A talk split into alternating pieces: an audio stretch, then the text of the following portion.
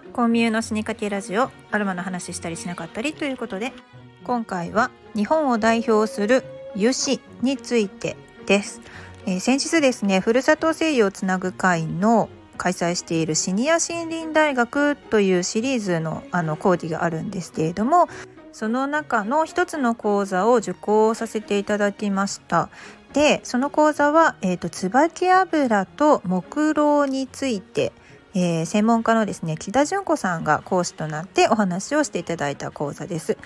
で椿油といえばね日本を代表する、まあ、油脂なんですけれども皆さんどれぐらい使われていますかね？結構ねあの椿とか言ってね資生堂さんがドーンってシャンプーで出したりとかしたので、まあ、あの世界的にも認知されているのかなっていうところなんですが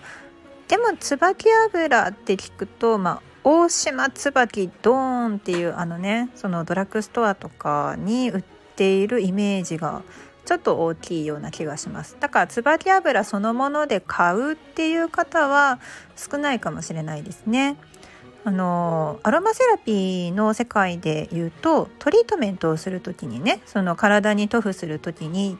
希釈しますね精油を、まあ、希釈をするためのベースオイルキャリアオイルですねこちらであの何のベースオイルを使うのかっていうのであの使用感とかあとはねその体や皮膚に対する、まあ、作用も異なってくるんですね。で IFA 国際アロマセラピストの、ま勉強をしていた時にそのキャリアオイルもブレンドして必ず使うようにというふうに、まあ、言われてですねあの実技も結構苦労しました。まあ、普通はですね、えー、トリートメントオイルを作る時にキャリアオイルはまあ1種類で済ませるところが多いと思うんですね。例えばホホバオイルとかスイートアーモンドオイルとかですね。ちなみにホホバオイルはあの植物油ではないんですよ。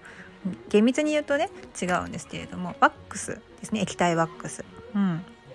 で、まあ、そのキャリアオイルの一つとして何種類もある中にカメリアオイルという形で椿油が登場するんですね。で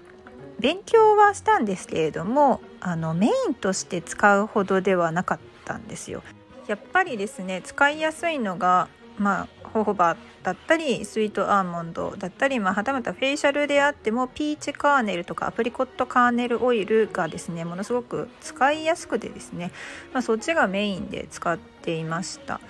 が今回ですね木田さんのお話をお伺いしてあの日本の椿油の産業の現状ですねにすごいやっぱり危機感を覚えました。まあ、これって使う人が少ないから作り手もねなかなかその収益が出ないっていうので苦労していらっしゃるところでもあると思います。椿油でご飯を食べるっていうこともしたことがないんですよね。ありますか？いやないな。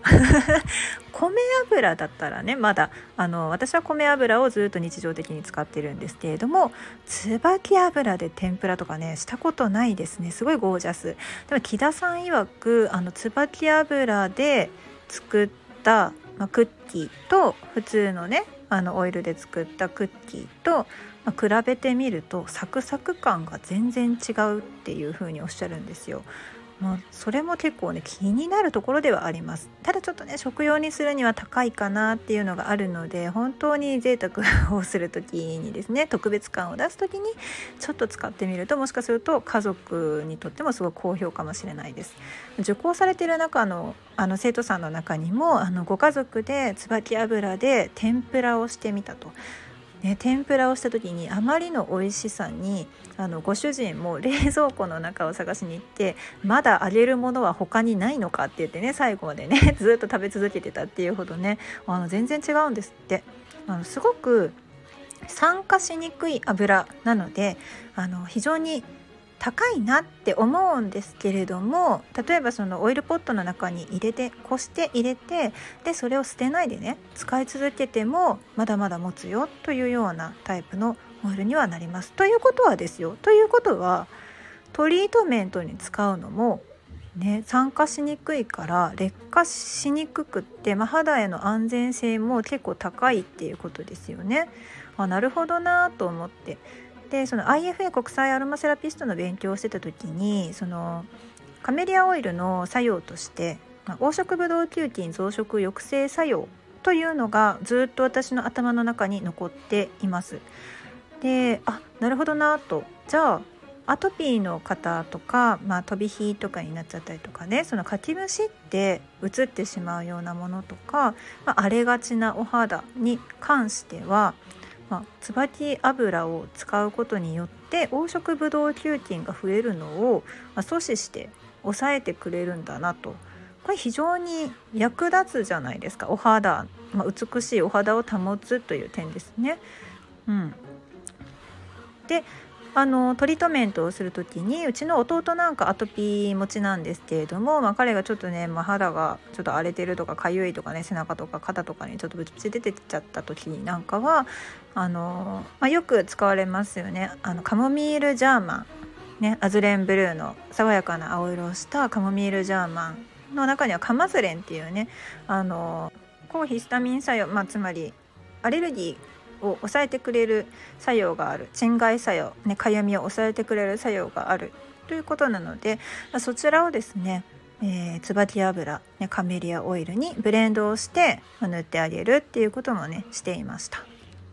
ただこのですね椿油なんですけれども、まあ、伊豆大島とかのねすごくあの有名な椿の産地あると思うんですが椿の木ってですね育つのがすごく遅いんですって。あのさあの桃栗3年柿8年っていうじゃないですかでその続きをご存知の方っていらっしゃいますか？私ねあの和製油を扱っているのでよく扱うものの中にですね まあこの続きになる人が出てくるんですよ。ね、桃栗3年柿8年柚子の大バカ18年っていうんですけどゆずのね大バカって言われて18年なんですけどなんとですね椿はですよ油が取れるようになるまで30年かかるらしいんですよね。すごいですよね。30年かかるからもう育てるのも今からね育ててすぐ取れるかって言ったら全然取れないんですよね。だからそれやっぱりその保全していかないといけないっていうのとあとはですねやっぱり高齢化になってきていて昔はすごいじゃんじゃんじゃんじゃんあの取られていた椿油なんですけれども、まあ、そこからだんだん減ってきてですね高齢化して後を継ぐ方がなかなかいらっしゃらないというようなことが現状としてありますというので、うん、もっともっとね使っていきたいなとちょっと思っています。うん。お店の方も、うん、キャリアオイルとして取り扱えたらいいんですけれどもちょっとね劣化の心配とかがあるのでなるべく新鮮なものをお届けしたいなというところが正直なところですね。現在ライスキャリアオイルはゆいかさんのものを、まあ、仕入れて販売はしているんですけれども椿油もねあの徳島の花椿とかあるんですよ。で花椿オイルはですねちょっと高額なのであのネイルとかにつけたりあとはフェイシャルに、まあ、スペシャルケアとして取り入れていただくような感じでキャリアオイルとしてはちょっとね高くて使えないと思います。この辺りのね塩梅を見ながらですね皆様に広めていけたらいいなと、うん、ミューズネストみたいなお店っていうのはやっぱりそのいろんな商品あこんな商品もあるんだねって言ってこう遊びに来てくださった方々に他のねあのいい商品にも気づいてもらえるようなまあ、商品が集まる場所としてですね扱っていただければいいのかなと思います。さあ喋りすぎたら椿油だけでこれだけ経ってしまったので目論の件はですね次回につなげたいと思います。ではでは皆様いい一日をお過ごしください。ニュースネストの小宮でした。